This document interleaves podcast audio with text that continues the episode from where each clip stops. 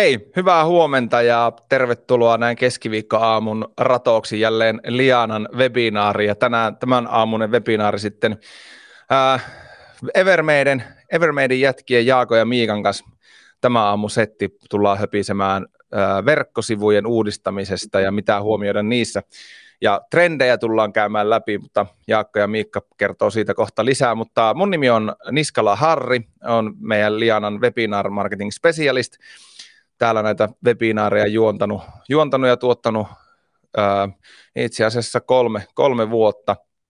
Ja tota, tämä aamu webinaarista muutama käytännön juttu, eli kaikille ilmoittautuneille tulee tässä loppuviikon aikana tästä tuo tallenne uutiskirjeessä, ja sitten webinaarin lopussa on tuolla chatissa ää, linkki palautekyselyyn, niin siihen kannattaa käydä vastaamassa, koska tosiaan niin kuin siellä lukeekin, niin ää, kaikille, ää, kaikkien kesken, jotka palautetta antaa, niin arvotaan sitten ensi vuoden aikana tuo 100 euro lahjakortti tuonne verkkokauppa.comiin. Käsmän Anni on meillä tuolla tuottajana tuolla tota, chatin puolella, ja tänä aamuna on tulossa myös pari kalluppia, niin Anni ajaa ne sitten tuohon lähetykseen, niin voitte siihen sitten vastailla. Ää, mutta minun puolesta oikein paljon tervetuloa kaikille vaan mukaan ja myös tervetuloa Evermaiden päästä Jaakko ja Miikka huomenta. Oikein hyvää huomenta Etelän studioilta. Kyllä, kyllä. Ehkä viimeistä kertaa tälleen, että ollaan eri lokaatiossa. Ensi kerralla päästään ehkä kolmesta. En, en tiedä, miten saadaan rajattua kamera sitten siihen, kun ollaan kaikki kolme. Mutta hei, lähdetään liikkeelle. Kertokaa vaikka lyhyesti ihan alkuun, että ketä ootte. Hyvä. Mä oon siis tota, Jaakko Alajankin täältä Evermaidelta. Mä oon meidän teknologian johtaja. Parikymmentä vuotta tehnyt verkkosivustoja erilaisissa rooleissa, aina jollain tavalla teknisessä roolissa. Ja, tota, ää, siltä pohjalta tänään. Joo, huomenta vaan munkin puolesta. Mä oon Miikka Vento, toimin Evermaidelle digitaalisen markkinoinnin strategina ja mulla on semmoinen kymmenisen vuotta verkkosivustojen kehitystä, myöskin vähän erilaista roolissa, mutta sanotaanko, että markkinoinnin ja liiketoiminnan näkökulmasta. Sillä mennään tänne. Jep. Ja vielä sanon tähän tota, sen verran, että aiheeseen liittyen kyseltiin vähän tuolta Nord Patrolilta ja sieltä Perttu Tolvaselta ajatuksia, että miten hän näkee, mitä tulisi huomioida verkkosivustoja tehtäessä, niin on myös hänen ja, ja Nord Patrolin näkemyksiin tässä tota, tänään pöydällä. Joo, ja mä sanon vielä tässä kohtaa sen, että koko webinaarin ajan voi esittää kysymyksiä herroille tuolla chatin puolella, niin vastaillaan niihin sitten tuossa webinaarin loppupuolella. Mutta hei, minä annan Miikka ja Jaakko teille kahdelle tässä kohtaa lavaan, niin ei muuta kuin sukelletaan aamun epistolaan. Joo, tota, tosiaan puhutaan siitä, mitä verkkosivusto-uudistuksessa pitäisi huomioida vuoden loppuun mennessä tai ensi vuonna. Osa jutuista ja asioista hän on varmasti ennallaan ja sitten ehkä on jotain semmoisia trendejä tai muutoksia, mitä on edessä. Mutta tämä Gallup oli meillä tässä ensimmäisenä, eli tota, kysymys on yksinkertainen, onko aikeissa tai suunnitelmissa verkkosivusto-uudistus. Kyllä, laitetaan tuonne äänestys rullaamaan ja otan kohta sitten noihin vastauksiin kiinni, kun niitä tuonne kertyy, mutta voidaan tässä kohtaa mennä jo eteenpäin ja mä vaikka nostan täältä lapaa ylös sitten, kun on mukavasti vastauksia, niin otetaan, palataan vastauksiin hetken kuluttua. Yes. Ensimmäinen. Jep. Ensimmäinen asia on oikeastaan Tämä lienee suhteellisen vanhaa ja tuttua asiaa, mutta on semmoinen asia, mikä on minun mielestäni ainakin hyvä pitää pöydällä vähän niin kuin koko ajan. Eli kun me puhutaan verkkosivuston uudistamisesta, niin aloitetaan puhumalla vähän tavoitteista ja kohderyhmistä. Ja oikeastaan mikä on hirvittävän hyvä muistaa on se, että, että tuota, sivustoa lähtökohtaisesti aina pitää kehittää liiketoiminnan näkökulmasta. Ja monesti sivusto saattaa käynnistyä sellaisilla kriteereillä, että no se on vähän vanha tai se on vähän hidas tai se on jotenkin huono tai jotain muuta. Että sitten puuttuu semmoinen eh, niin liiketoiminnallinen kulma, jos näin voisi sanoa. Ja oikeastaan se meidän ensimmäinen teesi niin sanotusti, laitat sen vielä tuon näkyviin, niin, niin varmistaa, että se sivusto rakennetaan liiketoiminnallisten tavoitteiden näkökulmasta ja nimenomaan kohderyhmien tarpeet edelle. Ja se, mitä näkee tosi paljon, on just se, että että okei, okay, vanha sivusto on esimerkiksi teknisesti vanhentunut, ja se on ihan relevantti syy aloittaa sivustouudistus, mutta se on huono suunnittelun lähtökohta sille uudelle sivustolle, että haluamme teknisesti paremman vaikka julkaisujärjestelmän. Sen toki pitää olla teknisesti parempi, mutta aina siinä kohtaa kyllä pitää repiä se paletti auki ja miettiä ihan oikeasti, että mitä, kenelle, miksi, mitä kyllä. me tavoitellaan. Ja tämmöinen sanotaan niin kuin tekninenkin uudistus, niin silläkin on yleensä joku syy, mitä, mikä, mikä tavalla, mitä se aiheuttaa, se tekninen heikkous. Esimerkiksi se, että sen sivuston päivittämiseen menee tolkuttoman paljon aikaa, se, ja se on vaikeaa tai se ei mahdollista joitakin asioita, mitä haluttaisiin tehdä, mikä taas menee siihen, että, että kuluu turhaan kallista aikaa ja, ja tota, henkilötyövoimaa siihen, että sitä sivusta ylläpidetään tai pahimmassa tapauksessa sitä ei haluta tehdä ihan vaan sen takia, että todetaan, että se ei ole niin kuin järkevä return on investment siinä kohtaa. Just näin. Ja tämä voi jotenkin tuntua tosi itsestäänselvältä, ainakin meille tämä tuntuu, kun täällä nyt niin kuin aiheen parissa päivittäin pyöritään niin tosi itsestään selvältä, mutta sitten kuitenkin sitä näkee jatkuvasti, että, että halutaan vaan jostain yksittäisestä tietystä syystä lähteä uudistusta tekemään ja, ja tota, kyllä siinä kohtaa, kyllä mekin aina siinä kohtaa nostetaan keskustelulle, että keskustelu se, että okei, että miksi, mitä, no. kenelle. Kysymys, kysymys miksi on ehkä semmoinen niin kuin paras, paras työkalu tähän. Ja silloin kun mietitään nimenomaan tällä kulmalla, eli, eli se sivusto kehitetään liiketoiminnan näkökulmasta, niin silloin se on myös yleensä pitkäikäisempi. Ja tyypillisesti tuommoinen no, keskiverto markkinointisivuston elinkaari on jossain kolmen ja viiden vuoden välillä.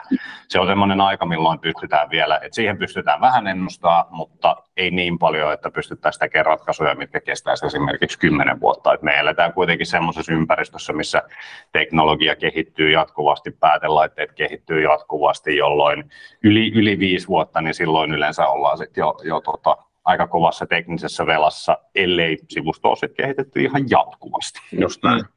Hei, tähän väliin keskeytän sen verran hetkeksi, että Kallupin tulos, eli että oletko aikeissa uudistaa sivustoa seuraavan vuoden aikana, niin 80 prosenttia vastaajista on vastannut, että kyllä aikoo, eli selvästi niin kuin aamun yleisössä sitä niin kuin uudistuspainetta selvästi on tai tämmöistä nettisivujen korjausvelkaa, jos tämmöisen termin lanseeraa ehkä tässä, niin, niin, niin hieno kuulla, että on niin kuin projekteja käynnistymässä pikkuhiljaa. Joo, ja se on tietysti, toivottavasti joku saa näistä meidän ajatuksista myös jotain uutta sitten siihen uudistus, uudistusprojektiin ja tarjouspyyntöihin ja suunnitteluvaiheeseen mukaan. Mm. Ja nyt kun sitä uudistusta suunnitellaan ja pohdiskellaan, että mitä kannattaa tehdä ja millä resursseilla, niin yksi tärkeä juttu tästä nimenomaan jälleen liiketoiminnallisesta näkökulmasta on se, että tämän asetetaan realistisesti.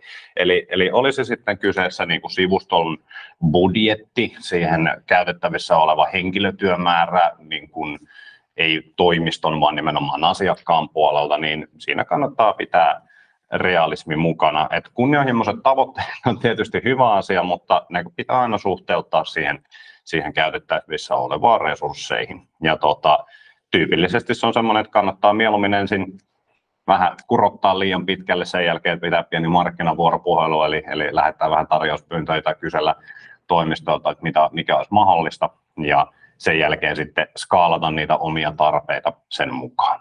Just näin. Mennäänkö sun tota, taikakolmioihin? Taikakolmioihin, joo. Tämä on nyt tämmöinen tuota, pieni, voisiko sanoa, ajattelun viitekehys siihen, mitä, miten noita tavoitteita kannattaa miettiä. Eli tässä kuvassa vasemmalla on nyt tämmöinen niin sanottu tavoitepyramidi.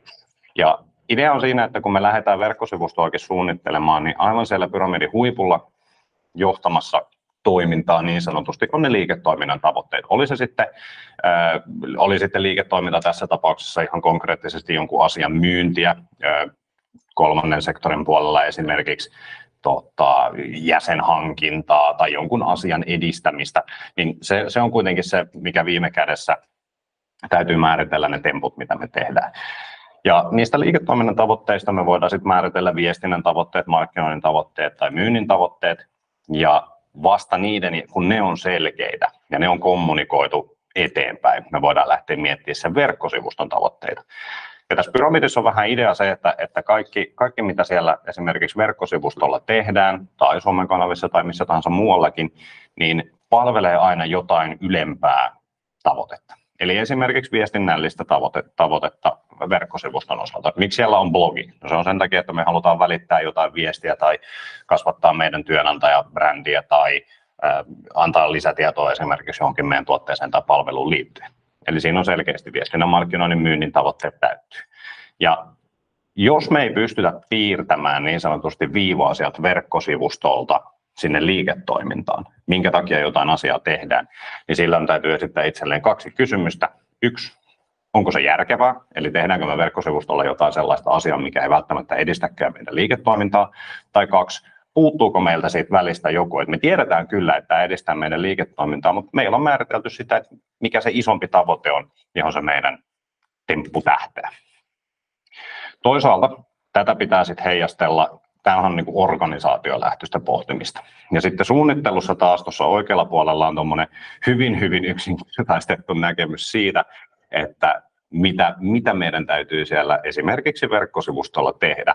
Eli siinä, missä tuo tavoitepyramidi vastaa kysymykseen miksi, niin kohderyhmälähtöinen suunnittelu vastaa sitten kysymykseen, että kenelle, mitä ja miten. Ja tyypillisesti meidän täytyy lähteä liikkeelle, liikkeelle nimenomaan siitä kohderyhmän tarpeesta. Mitä se meidän asiakas tai potentiaalinen jäsen tai mikä tahansa muukin taho, joka meidän sivustolla vierailee, mitä se tarvitsee sieltä, minkälaisessa tilanteessa se tulee sinne tai minkälaisessa tilanteessa me haluttaisiin, että se tulee sinne. Sen jälkeen meidän pitää miettiä sisältöjä, jotka vastaa siihen tarpeeseen, oli ne sitten tuotetietoja, tietoja jäseneksi liittymisestä, jostain muusta. Ja vasta oikeastaan sen jälkeen ryhtyy miettimään, että mitä toimintoja me esimerkiksi toteutetaan sinne sivustolle. Eli kaikki lähtee liikkeelle toisaalta liiketoiminnan tavoitteista ja kohderyhmän tarpeista, ja sitten nämä kaksi asiaa pitää saada niin sanotusti tyrmäämään yhteen. Ehkä mä tähän vielä sen jutun sanon, mitä me jonkun verran nähdään, että, että tavoite tulee organisaation sisältä. Mm. Että haluamme, että meillä on jotain tällaista asiaa, koska meidän osastomme tekee tätä ja, ja tota, haluamme tuoda tätä esille, mutta sit se ei välttämättä ole se ykköstuote, mitä siivoston vieraille tarvitsee. Niin, niin tota, sitä näkee paljon. Joo, hyvin, hyvin tyypillisesti nykyään, kun mekin aloitetaan joku verkkosivuston uudistamisprojekti, niin me tietysti tarkastellaan olemassa olevaa sivustoa ja aivan liian usein näkee sitä, että esimerkiksi joku päävalikko, joka on kuitenkin meidän informaatioarkkitehtuurin ydin, on jäsennelty sen organisaation toiminnan mukaisesti. Ja se on lähtökohtaisesti, se on helppo tapa järjestää asioita, mutta se on harvoin se tapa, mitä kohderyhmään kuuluva haluaa nähdä, miten hän haluaa etsiä tietoa ja jäsentää sitä, koska sitä tietoa ei välttämättä ole. Niin tässä on tärkeää ikään kuin pyöräyttää se toisinpäin ja miettiä, että mitkä ne kohderyhmän tarpeet on, miten meidän organisaatio voi palvella sitä kohderyhmään kuuluvaa henkilöä, eikä kerrota, että me olemme tällainen. Just näin.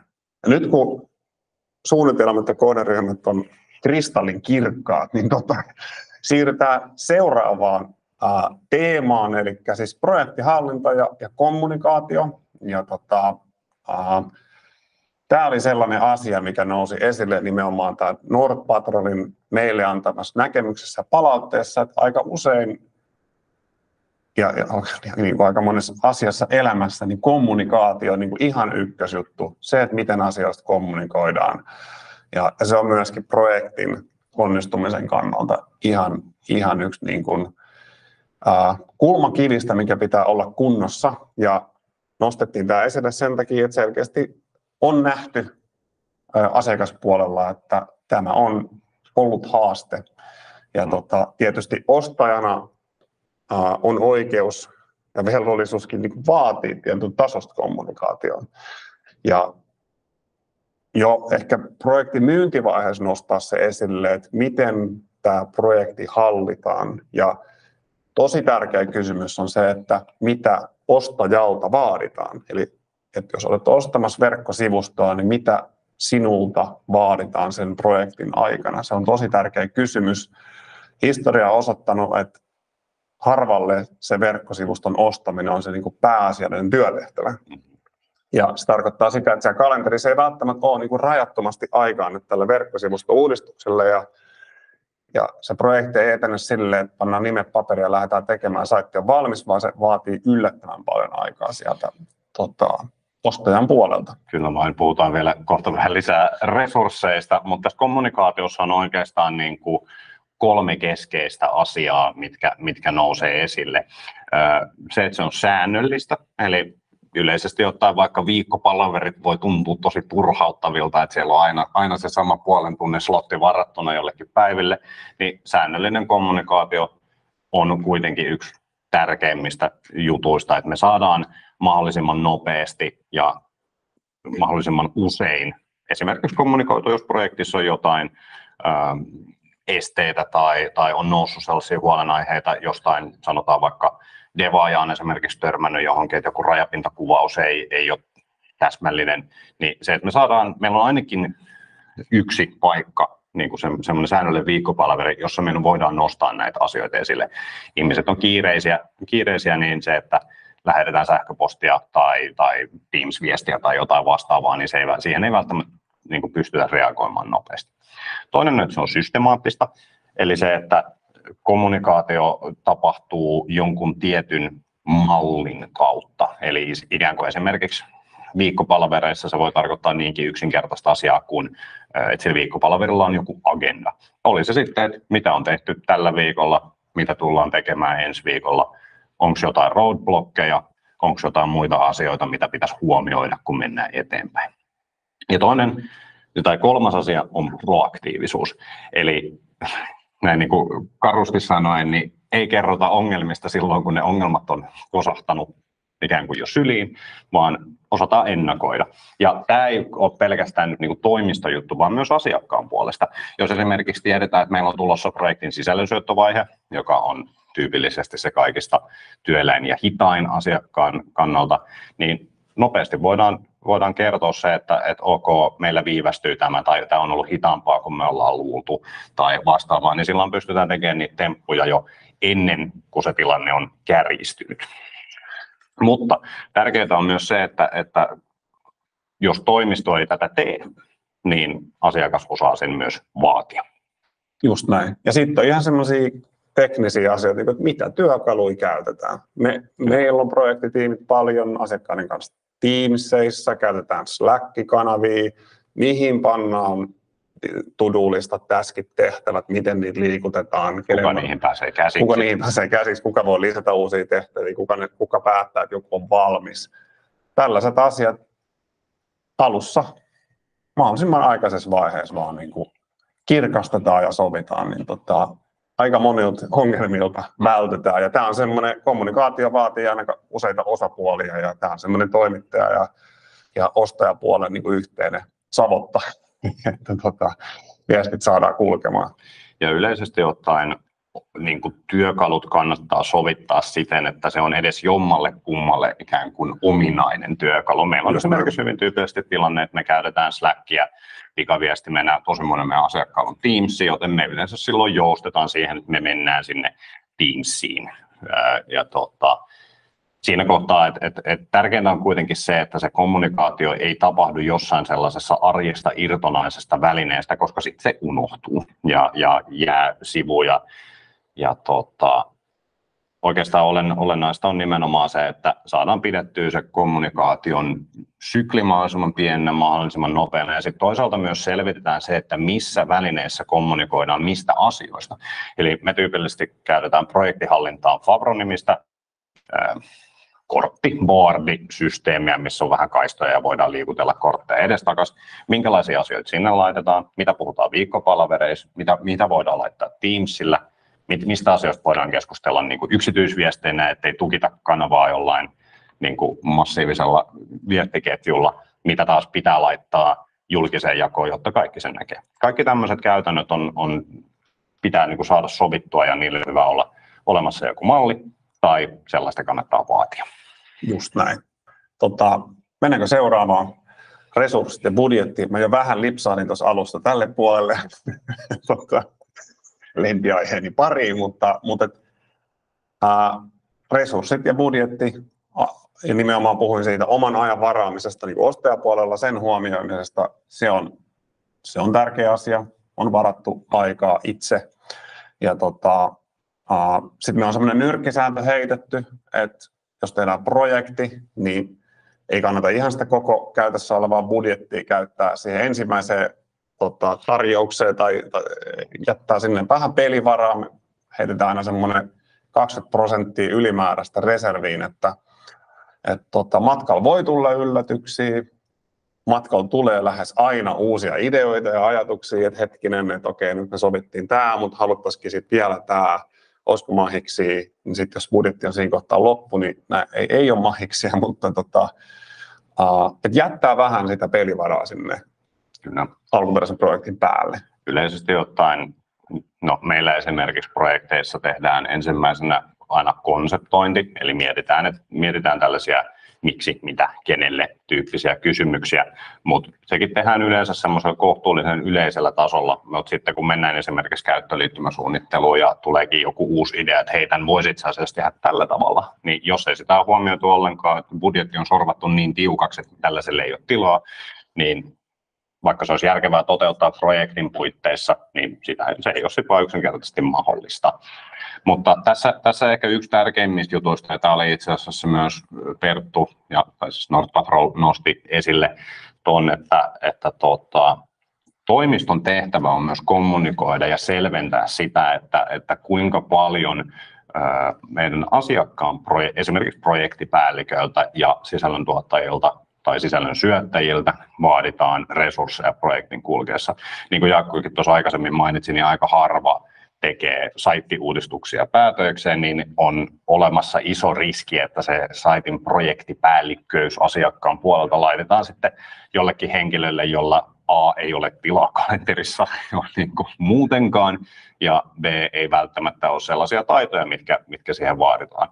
Ja, ja tuommoinen niin kuin ison projektikokonaisuuden, varsinkin kun puhutaan meilläkin saittien budjetit, kun pyörii tuolla niin kuin viisinumeroista summien yläpäässä ja siitä ylöspäin, niin se, se on aika laaja kokonaisuus ja siinä semmoinen sanotaan puoli päivää viikossa projektipäällikkö voi olla aika hätää kärsimässä, kun niitä asioita alkaa tulla. Tietysti pienemmissä sivustoprojekteissa sitä pystyy hoitaa vähän niin kuin sivutoimisenakin, mutta hirveän hyvä on niin kuin huomioida se oman ajankäyttö ja jälleen vaatia toimistolta sitä, että selvennetään, että miten iso työpanos missäkin projektin vaiheessa asiakkaalta vaaditaan. Just näin, ja nostan tässä vielä erikseen tuon niin sisällön tuotannon ja sisällön syötön. Me, me nähdään välillä sellaisia projekteja, että vietetään vuosipäivää, että, että sivusto on jo valmis, mutta sitten odotellaan, että sisältö valmistuu. Ja me mielellään tietysti autetaan siinä ja suunnitellaankin sitä, että minkälaista sisältöä ja mitä sivuja ja näin, mutta yleensä sitten kuitenkin siellä ostajan markkinointi ihmiset tai osastot tai, tai mitä onkaan, niin on paras tietämys siitä omasta toimialastaan ja, ja tota, sisältö halutaan sitten tuottaa itse ja, ja se yllättävän monessa tapauksessa niin ottaa aikaa enemmän kuin oli suunniteltu ja, ja tosiaan sitten vuosipäiväkakkuja kakkuja syödään, kun projekti ei vieläkään ole livenä.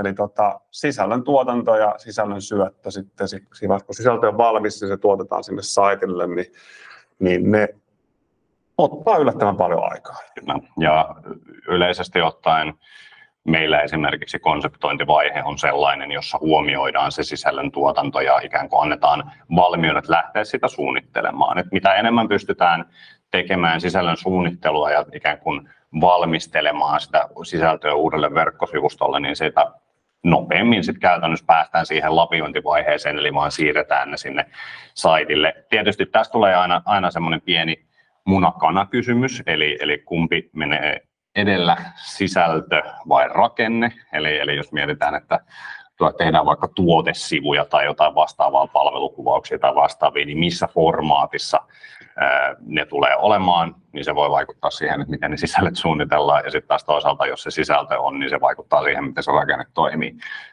Annan yksiselitteisen vastauksen, sisältö menee aina ensin. Eli suunnittelija rakastaa sitä, että sille annetaan, että nämä sisällöt mallaille nämä mukavan näköiseksi. Jos pitää miettiä, niin aina, aina sisältö edellä. Just näin. Ja tästä vielä kommunikaation liittyen sanon sen, että, että sivustoprojekteissa siellä on aina se tietty hetki, kun sivusto on riittävän valmis, jotta sisältöä voidaan alkaa laittaa sisään. Ja se on yleensä reilusti ennen julkaisua. Mm. Ollaan semmoisessa pisteessä, että meillä on riittävät palikat ja työkalut, että nyt voidaan alkaa sisältöä tuottaa. Ja, ja tota, okei, sitten tehdään jotkut integraatiot ja jotkut tietyt toiminnallisuudet ehkä sitten vielä myöhemmin, mutta sisällön tuotanto voidaan alkaa. Se päivä on tosi kriittinen sen aikataulutuksen kannalta, koska se on taas sit se hetki, kun ää, voi aloittaa työt siellä ostajapäässä. Ja tota, sen, sen päivämäärän kommunikointi, niin kannattaa laittaa muistiinpanoihin, sovitaan tämä. Näin on, ja, ja, ja sitten jos järjestelmä ei ole entuudesta tuttu, eli siirrytään esimerkiksi uuteen julkaisujärjestelmään, jota ei ole aikaisemmin käyttänyt, niin aika monella toimittajalla tai sanotaan kaikilla järkevillä ja hyvillä toimittajilla niin löytyy demoympäristö. Eli sellainen, mihin voi, voi käydä vähän käpistelemässä tota, etukäteen, jos sanotaan, että me tehdään esimerkiksi WordPressia ja HubSpottia, niin jos WordPress ei esimerkiksi ole entuudestaan tuttu, niin pääsee vähän kokeilemaan, että miltä se, miltä se hallintapaneeli näyttää, vähän harjoittelemaan siellä sellaisella hiekkalaatikolla niiden sisältöjen rakentamista. Mä vielä sanon tähän niin kuin resurssiasiaan sellaisen kommentin, mikä liittyy integraatioihin. Haluan nostaa tämän lempiaiheen esille, koska jos mä katson taas projekteja, mitä meillä on tehty, niin, niin integraatiot on se, joissa tapahtuu isoimmat yllätykset. Ja, ja tota, että jos käytännössä integraatio on siis sitä, että haetaan sivustolle sisältöä jostain toisesta palvelusta tai sivustolta siirretään vaikka yhteydenottolomakkeiden tiedot johonkin toiseen palveluun ja tietoja siirretään palveluiden välillä. Ää, siinä on yleensä kolme osapuolta, on toimittaja, sitten ostaja ja sitten on se, joka sen kolmannen palvelun tuottaa ja tässä syntyy yleensä jonkinlainen semmoinen informaatiotyhjiö, vaikka miten on dokumentaatio ja miten on sovittu, niin, niin tota, sitten kuitenkin tulee jotain yllätyksiä. Eli se on mun semmoinen, että jos tarvitaan integraatioita, niin mitä paremmin voi dokumentoida, mitä enemmän kommunikaatiota, mitä aikaisemmassa vaiheessa päästään testaamaan, niin sen paremmin. Sen varoituksen, varoituksen sana juuri alkuviikolla käytiin sellainen keskustelu, että miten jotenkin niissä, niissä ne yllätykset aina tuleekin. Sitten mennään jatkokehitykseen. Yeah. Eli iso teema tietysti sivusto ei ole koskaan valmis. Lempilausahdus. Tämä on tällainen, tällainen tuota, vähän niin kuin toistuva, toistuva lause, jota kuulee aina paljon, että sivusto ei ole koskaan valmis. Mutta se, se, siinä on mun mielestä vähän negatiivinen klangi aina, että, että, tota, että mm. mun mielestä se, että se ei ole koskaan valmis, niin sitten ei koskaan voi myöskään hengähtää, mutta, mutta tuota, se mitä sillä tarkoitetaan on käytännössä se, että siihen jatkokehitykseen on syytä panostaa ainakin yhtä paljon kuin projektiin itse, jossain tapauksissa jopa enemmän ja yleisesti ottaen, kun me suunnitellaan jotain uutta ja tehdään uutta saittia, niin se on valistunutta arvausta siinä kohtaa, mitä me tehdään. Me suunnitellaan jotain, se voi perustua johonkin tutkimustulokseen, se voi perustua käyttäjähaastatteluihin, kaiken näköiseen muuhun, mutta viime kädessä kuitenkin se optimointi sen julkaisun jälkeen on se, millä me saavutetaan sitten se niinku lopullinen varmuus siitä, että homma toimii. Ja se ei ole nopeata hommaa, se on pitkäjänteistä. Niin, jos ajatellaan vaikka hakukoneen näkyvyyttä, niin mehän ei nähdä sitä, niin kuin se sivusto on julki ja se alkaa indeksoitua hakukoneessa, ja hakukoneen näkyvyys riippuu myös tosi paljon siitä, mitä muut tekee. Se ei ole vaan se, että me tehdään joku tila ja se on aina sama, vaan saattaa olla, että kuukauden päästä joku optimoi jotain hakusanaa ja sitten oma sijoitus tippuu, niin sellaisia asioita ei nähdä julkaisuvaiheessa tai projektivaiheessa, vaan ne nähdään vasta siinä vaiheessa, kun jatkokehitys alkaa. Ja tosi tärkeää tietysti on alkuvaiheessa ottaa tai puheeksi. Minkälaisia jatkokehitysajatuksia on? Myöskin varmistaa toimittajapuolelta, että heillä on resursseja, ehkä minkälaisella mallilla toimittajapuolella tehdään jatkokehitystä. Onko se samat tyypit, eri tyypit, joku sekoitus? Meillä esimerkiksi on sekoitus. Meillä on osittain samoin tyyppejä, osittain ylläpitotiimi, mikä pystyy vastaamaan nopeisiin pyyntöihin. Mutta just se, että millä mallilla, minkälaisia ajatuksia itsellä on, minkälaista tukea voi saada jatkokehitykseen, niin kuin tosi tärkeitä juttuja. Tärkeä kysymys. Talous on talousnäkymät on tota, synkkiä pilviä taivaalla ja, ja tota, kaikki tietysti haluaisi tehdä rajoittomasti jatkokehitystä, mutta mitä jos yksinkertaisesti vaan ei ole niin budjetti? Mm. Mitä sitten? No lähtökohtaisesti, jos se saitti on alun perin suunniteltu järkevästi ja se ensimmäinen versio on toimiva, niin ei hätä. Myöhemminkin ehtii. aina on tietysti parempi, että mitä, mitä aikaisemmin aloitetaan se jatkokehittäminen, mutta saitti, jos se on jälleen hyvin suunniteltu, sinne on mietitty järkevät tavoitteet ja toteutettu sellaiset ominaisuudet, että se voidaan julkaista tämmöisenä niin kuin MVP-versiona, niin se varmasti palvelee sellaisenaankin, ainakin niin kuin, kun, ne, kunhan ne kriittisimmät asiat on sinne toteutettu. Mutta samaan aikaan sitten, että et, et on, on tässä ollut historiassa sellaisiakin projekteja, missä on tehty kuusinumeroisella budjetilla saitti, ja sen jälkeen todettu, että seuraavaksi kahdeksi vuodeksi ei ole muuta sitten pennieniä laittaa jatkokehitykseen, niin voitte kuvitella, kuinka hyvin se saitti performoi sen jälkeen niin kuin seuraavat kaksi vuotta. Siellä oli siis ihan rahallisia konversioita tapahtui ja sitten me oltiin vähän silleen, että eikö, eikö edes mitata, eikö edes puolen päästä pysähdytä katsomaan mittareita, niin ei ollut rahaa. Jep. Eli ehkä semmoisena johtopäätöksenä, niin budjettia kannattaa myös säästää sinne jatkokehitykseen. Jälleen yksi ehkä nyrkkisääntö on sellainen, että, että tuota, semmoinen ainakin 50 prosenttia sen projektin budjetista on hyvä varata se, sanotaan seuraavalle vuodelle jatkokehitykseen, riippuu tietysti vähän projektimallista ja toteutuksesta ja muusta sen sellaisesta, mutta antaa ehkä osvittaa siitä, että ei, puhutaan aika niin kuin merkittävistä summista. Just näin. Tähän väliin tuli hyvä kommentti tuolla chatin puolella, että itse arvostaa sitä, että myös toimittaja ehdottaa jatkokehitysaiheita, esimerkiksi asioita, joita niin kuin julkaisujärjestelmän uudet ominaisuudet tarjoaa. Erittäin hyvä. Mä tulee nyt mieleen kolme sellaista, niin kuin, uh, mitä mä sanoisin, asiaa, joista voi poimia jatkokehitysideoita. Yksi on se, että tietysti tekniset, tekninen ympäristö muuttuu, tulee jotain uusia ominaisuuksia, voidaan ottaa uusia juttuja käyttöön. Se, se on niin semmoinen selkeä.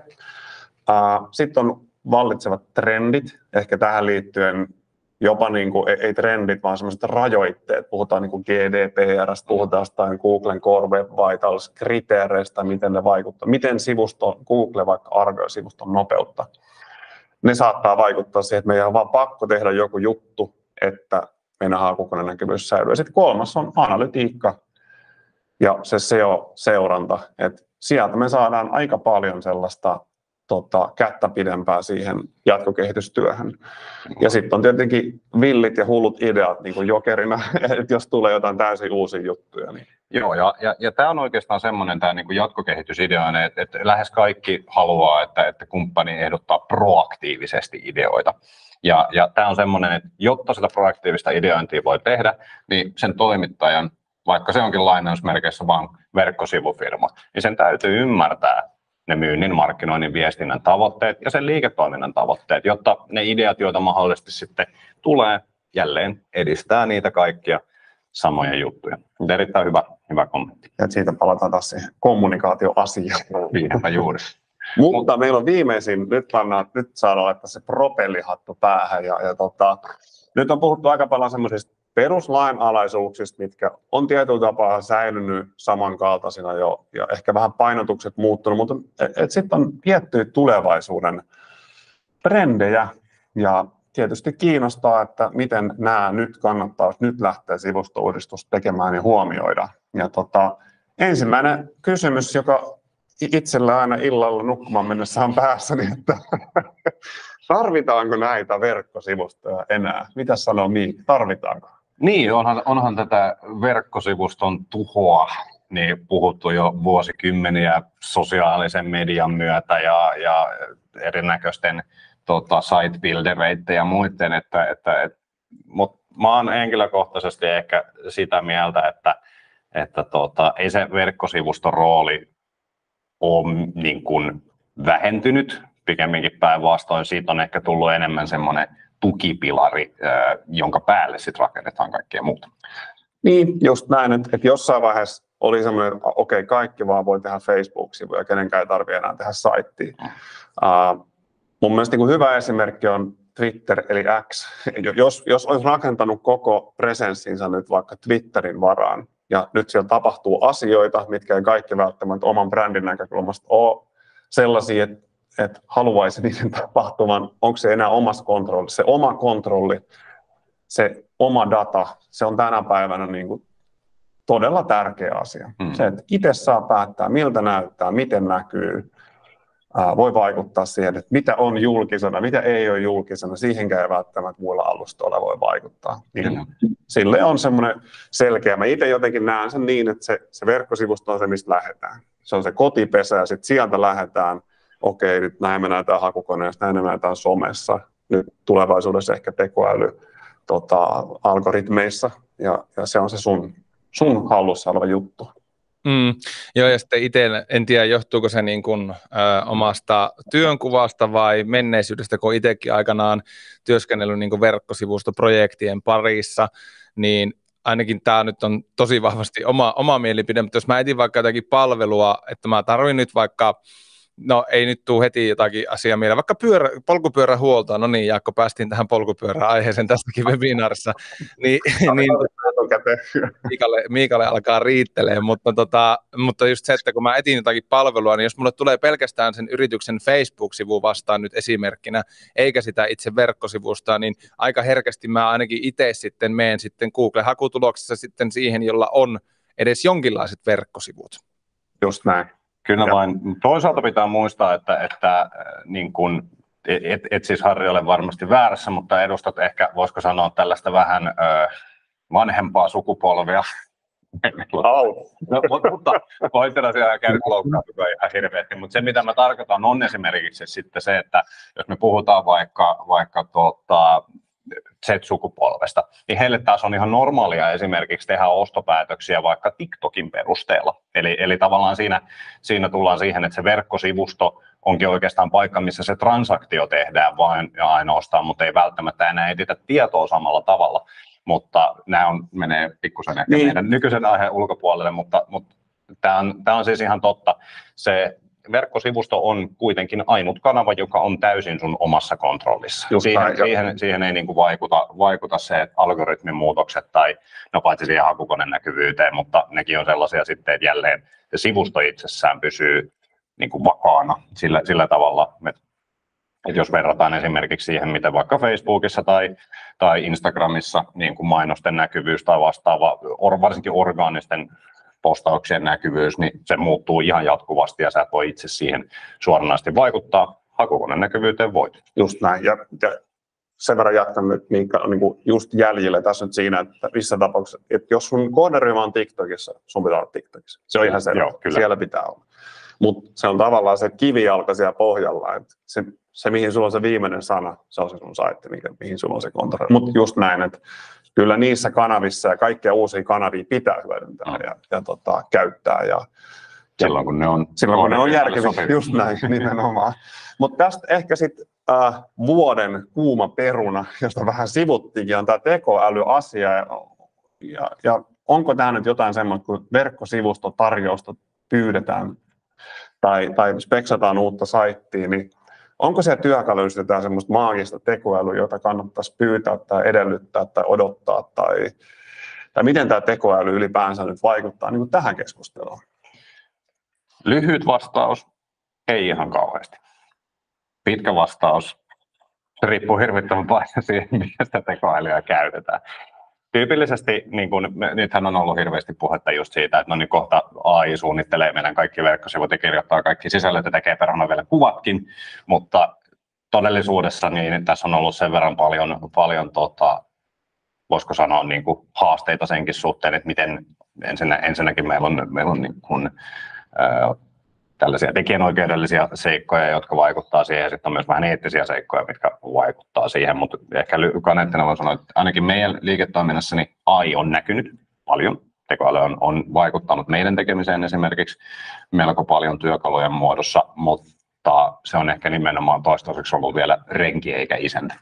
Niin, mä haluaisin nähdä sellaisen verkkosivuston, jolla mä vaan kirjoitan, että myy kenkiä ja sitten se verkkosivusto syntyy ja alkaa myydä kenkiä. Se se olisi jotain uutta ja mullistavaa. Vielä ei olla niin kuin, ei ole nähty mitään tämän suuntaistakaan oikein. Et kyllähän tekstin tuottamisessa, kuvien tuottamisessa on hyviä työkaluja, joita me voidaan käyttää meidän päivittäisessä työssä. Me, me täällä Evermaililla käytetään, ja jos itse ei käytä, niin suosittelen ehdottomasti tutustumaan. Mutta mitään sellaista niin kuin verkkosivuston tekemisen mullistavaa työkalua, niin ei ole mun mielestä oikein edes näköpiirissä, että ei ole omalle tutkalle ainakaan tullut sellaista, että se pitäisi jotenkin nyt verkkosivusto uudistuksessa huomioida ää, erityisesti. Yksi, yksi et, niin mä komppaan kyllä tätä, että ei ole mitään kovin mullistavaa. Se, mihin tekoäly voi hyödyntää sitten niin kuin ihan konkreettisia esimerkkejä, esimerkiksi jos, jos on pikkusen niin kuin, äh, inspiraatiokaivo on esimerkiksi hieman, hieman tota kuivahtanut, niin tekoälyllä esimerkiksi ChatGPTltä voi kysyä, sille voi kuvata esimerkiksi tilanteen, että minulla on tällainen kenkäkauppa, olen perustumassa sille verkkokauppaa, minkälaisia asioita kannattaisi laittaa verkkosivustolle. Tämmöisiä sitä voi käyttää. Toinen on ö, esimerkiksi tekstien kääntäminen pienillä varauksilla. Ö, kannattaa aina pitää huolta siitä, että, että siellä sitten oikeasti joku, joku taitava tyyppi, joka osaa kieltä, niin lukee sen, sen jälkeen. Mutta on esimerkiksi itse kääntänyt suomenkielisiä tekstejä englanniksi ja sen jälkeen oikolukenut ne ja tiivistänyt sitten työaikaa niin kuin tunnista 15 minuuttia. Just näin. Ja mä olisin halunnut sanoa myös ne kuvien generointialgoritmit ja työkalut ja mallit tähän, mutta Miikka oli sitä mieltä, että niihin liittyy eettisiä lainsäädännöllisiä ongelmia. Itse käytän tosi paljon. Mun loppui eilen krediitit kaikista palveluista. Mä olin ihan hädässä, kun mä en pystynyt generoimaan kuvia.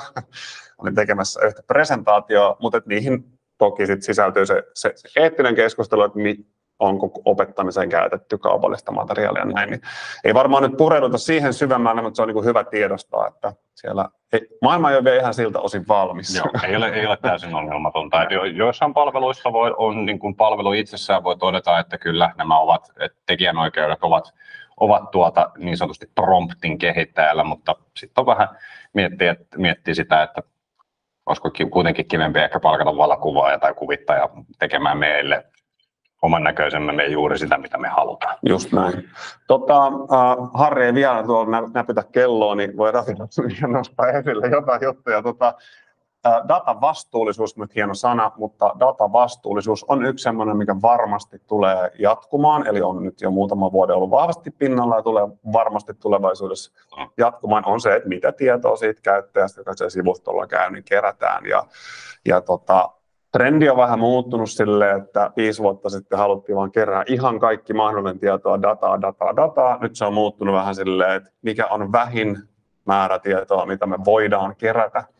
Ja tähän liittyy nyt sivustokontekstissa niin kuin vahvasti vaikka analytiikkaan mm-hmm. ja evästeisiin. Ja tota, evästeetön seuranta esimerkiksi on mahdollista vähän suppeemmilla metriikoilla ja mittareilla, mutta ei tarvitse kysyä evästeet ollenkaan nyt nostan tässä esille Suomen elokuvasäätiö ses.fi, mikä toteutettiin heille sivusto ja evästeetön seurantalle, jos sinne sivustolle menee, niin sieltä ei tulekaan sitä pop mikä on jotenkin sille siitä tuli niin semmoinen rauhallinen olo, kun mä Jos ajattelin, mä että missä se pop on, niin sitten sitä ei tullutkaan. Niin se on tavallaan on mahdollista mm. tehdä niin. Ja, ja kyllä tämä trendi tulee ja keskustelu tulee jatkuvaa. Nyt on taas tää, tällä viikolla Google Analytics onkin laillinen ja onko se enää ensi viikolla ja mitkä työkalut on ja näin. Niin. Ja, ja tämä niin evästeetön seuranta, eli puhutaan tämmöisestä server-side-analytiikasta, niin, niin siinä on myös se hyvä puoli, että se ei ole niin volatiili tälle niin kuin lainsäädännön vaihtelulle. Eli se, että kun GDPR tuli, sen jälkeen esimerkiksi Google Analyticsilla kanssa on ollut just tätä, että jossain välissä se on, on ollaan kieltämässä, siitä on tullut tuomioistuimen päätöksiäkin, että, että isoja sakkoja siihen liittyen, mutta tota, evästeettömällä seurannalla niin pystytään välttämään sellaiset, että joo, meillä ei ole ehkä niin yksilöivää identifioivaa tietoa, mutta toisaalta me saadaan saitin käytöstä dataa. Joo. Toinen, toinen trendi, mikä, mikä on ollut paljon pinnalla nyt tekoälyn ja datavastuullisuuden niin on personointi. Mm. Eli, eli, eli oikeastaan se, että, että me ollaan jo sellaisessa vaiheessa, että me pystytään tunnistamaan käyttäjä oikeastaan ei välttämättä edes evästeiden perusteella, vaan sen perusteella, että mistä se saitille tulee, ja sitä myötä sitten tarjoamaan sille osuvampaa sisältöä. Just näin, tämä personointi on sille, to, toki niin kuin on taas se monta vuotta totuttu siihen, että erilaisilla alustoilla tapahtuu personointia, puhutaan TikTokin algoritmeista ja muuta, ja jossain muodossaan se ajatusmalli on uimassa myös muuallekin näiden somealustojen ulkopuolelle, ja, ja me nähdään se ihan niin tarjouspyynnössä, jota meille tulee, että puhutaan personoinnista. Ja yksinkertaisimmillaan se on just niin kuin Miikka sanoi, että, että meillä on sivusto ja meillä on kaksi kohderyhmää. Meillä on potentiaaliset asiakkaat ja työnhakijat, mistä kampanjasta ne sivustolle tulee. Me voidaan vähän sen perusteella päättää, että mitä etusivulla näkyy. Nostetaankin eri blogipostaukset työnhakijalle kuin ostajalle. Ja tavoitteenahan siinä on se, että saadaan paremmat konversiot, meillä on joku tavoite, päästään siihen tavoitteeseen siellä sivustolla tehokkaammin. Siinä vaiheessa, kun perusasiat on kunnossa, ja ne ei ole muuttunut hirveästi tässä vuosien varrella, mutta kun perusasiat on mietitty, niin sitten voidaan ne niin viimeiset mailit ottaa tota, personoinnilla haltuun ja sillä personoinnilla sisällä. Hyviä käytännön esimerkkejä on, niin kuin mun henkilökohtainen suosikki oli tämä eräs, eräs sänkyä valmistava firma, jolla jos menit heidän sivustolleen tuota, oliko se kello 12 jälkeen, niin sivuston sisältö vaihtui vähän sellaiseen, että etkö saa unta kulmaan.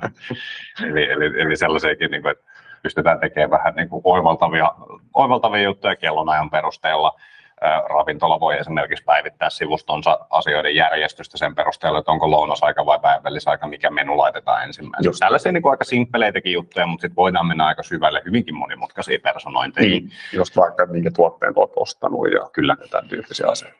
Mutta siinä oli ehkä näitä tulevaisuuden trendejä propellihattu-osasta. Niin Tästä, näitä aiheista me voitaisiin puhua varmaan kokonainen päivä, mutta saitte nyt tällaisen pienen, pienen tuota mm. maittiaisen. Laittakoon muuten personoinnista vielä sen verran, että Lianallahan on tulossa webinaaripersonointiin liittyen tässä ihan lähiaikoina. Kyllä. Kyllä, kyllä vain tuossa syyskuun, syyskuun loppupuolella ja laitetaan siitäkin tässä mahdollisimman pian infoja tuonne meidän verkkosivuille. Tuolla myös mainittiin ää, chatin puolella hyvää keskustelua käydä, niin mainittiin myös toi niin jatkokehityksen kannalta, mutta myös varmaan voi tähän, niin kuin, että mitä seuraavaksi ja mitä trendejä nyt jo, niin saavutettavuusdirektiivi mainittiin. Erittäin hyvä. Eli, eli kun puhuttiin siitä, että mitkä voimat vaikuttaa sivustoon, niin se on, on näitä ulkoisia voimia. Eli Googlen vaikka rankit tai saavutettavuusdirektiivit vaikuttaa siihen, että, että tota, minkälaista jatkokehityssivustolle pitää tehdä saavutettavuus on tietysti semmoinen, että jos, jos ollaan sellaisessa organisaatiossa, jota saavutettavuusdirektiivi koskee, eli käytännössä kaikki julkisen sektorin sekä joitakin sitten tällaisia niihin rinnastettavia palveluita, niin silloin se saavutettavuus on semmoinen asia, joka täytyy olla siellä niin kuin heti kättelyssä mukana. Ja usein on hyvä myös hahmottaa sen, että varsinkin kolmannen sektorin toimijoilla voi olla sille, että, että saavutettavuus direktiivi ja siihen liittyvä kriteeristö, niin sitä ei tarvitse noudattaa, mutta pystytään, halutaan kuitenkin tuoda se niin kuin, ää, osaksi sitä saittiuudistusta ihan vaan sen takia, että se on myös hyvää palvelua. Mm. Just näin. Kyllä. Kotiin viemisiä aamun osallistujille ennen aamun viimeistä kalluppia. Nyt vaan screenshotit laulamaan, niin siinä on tiivistettynä se, tota, mistä, me, mistä me tänään puhuttiin. Jep. Et mitä tänään mitä puhuttiin, niin yksi oli se, että, että muistetaan se liiketoiminta mukana, ei uudisteta saitteja, vaan uudistamisen riemusta. Säännöllinen, systemaattinen ja proaktiivinen kommunikointi ja sen vaatiminen. Projektipäällikköjen, sisällön tuottajien, sisällön suunnittelijoiden riittävä resurssointi projektiin, pelivaran jättäminen budjettiin. Sitten jatkokehityksen resurssointi myös, eli, eli ei kannata olettaa, että saitti on valmis. Se ei ole koskaan valmis. Ja tuota, julkaisu ei tarkoita, että saitti on valmis. Ja myös sitten toisaalta siihen liittyen se, että voidaan rajata asioita, että tehdään nyt MVP ja katsotaan jatkokehityksessä muita juttuja. Ja sitten pari yhdistettynä tästä muutama tämmöinen vinkki vielä tästä meidän trendipohdinnasta, niin saitti on kuitenkin ainoa se digitaalinen kanava, joka on täysin omassa hallinnassa. Siitä kannattaa ottaa kaikki mahdollinen irti. Ja hyvä sitten pohdiskella vaikka sitä tekoälyä, miten, mitä hyödyntää omassa työssään. Netti on täynnä hyviä vinkkejä. Vinkkejä siihen siltä tekoälyltä voi itseltäänkin kysyä esimerkiksi chat GPTltä, että miten sä voit auttaa mua vaikka mun verkkosivuston uudistuksen suunnittelussa. Mm. Just näin. Kyllä. Jees. Ja sitten meillä olisi vielä aamun toinen ja viimeinen kallup oppii. Eli vähän jo kerätään tässä kohtaa vähän, että mitä, mitä tota, ajatuksia ja oivalluksia heräs vai toivottavasti jotain uutta ja ehkä semmoista, mitä ei ole tullut mietittyä tai jotakin tuttua. Vähän jos saadaan vähän tota, osviittaa, että mitä aamu yleisö tykkäsi, eli saitko uusia ajatuksia tai oivalluksia webinaarin myötä. Katon tässä samalla tuota chattia, että onko jotain semmoista, mitä vielä nostaa, nostetaan esille.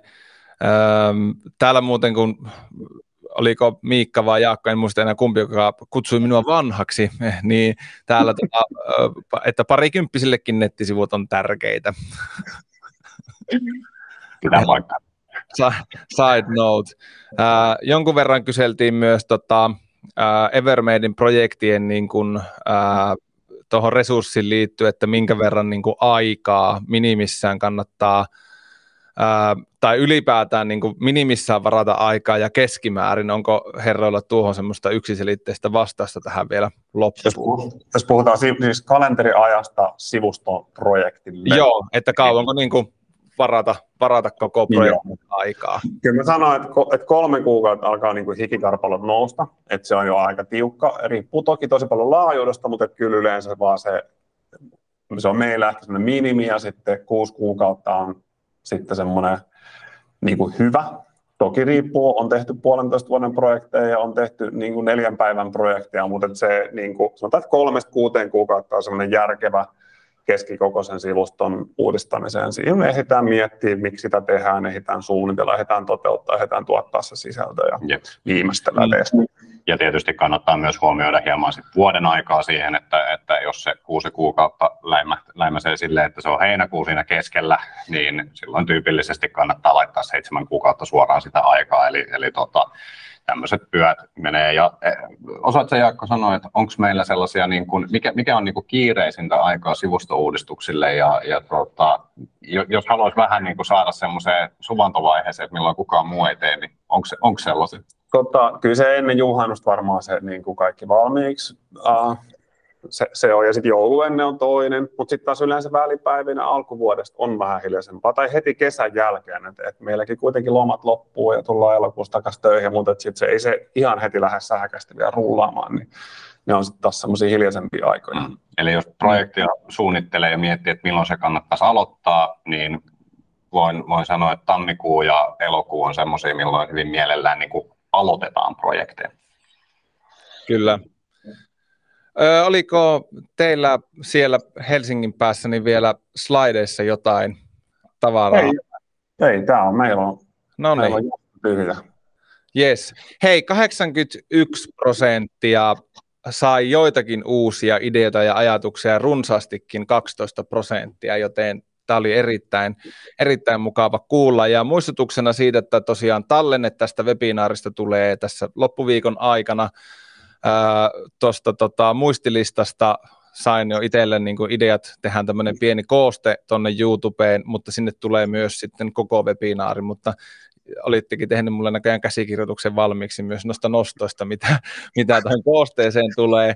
Ää, ja sitten tosiaan toi palautelomake ää, on tuolla chatissa, voi käydä siihen vastaamassa nyt, ja tosiaan kaikkien kesken, jotka palautetta tässä tämän vuoden ja ensi vuodenkin puolella vielä antaa, niin arvotaan sitten ensi vuoden aikana toi sen lahjakortti verkkokauppa.comin. Yksi voittaja on jo viime kaudelta löytynyt, mutta ää, eipä muuta, kello alkaa olemaan yhtä toista, niin ruvetaan lopettelemaan, lähdetään kiitteleen ää, ensinnäkin Jaakkoa ja Miikka, että tulitte jälleen vieraaksi, aina kiitos. ilo. Ja kiitos Annille tuonne tuotannon puolelle myöskin. Ja sitten tietysti isoin kiitos kaikille, jotka tuli tänä aamuna paikalle. Toivottavasti oli hyvä ja informatiivinen ja viihdyitte myös mukana. Ja tota, ei tässä mitään. Ensi viikolla jatkuu Lianan webinaarit. Lianatech.fi-sivustolta voi käydä tsekkaamassa, että mitä kaikkea on tässä syksyn aikana tulossa. Ja sitä päivitetään sitä mukaan, kun saadaan aiheita ja vieraita varmistettua. Olikohan muuta? Eipä tainnut olla muuta muuta kuin tota, jäähän vielä me hetkeksi tänne linjoille, mutta kaikille katsojille niin oikein mukavaa keskiviikon jatkoa ja mukavaa loppuviikkoa. Se on morjesta ja palataan ensi viikolla.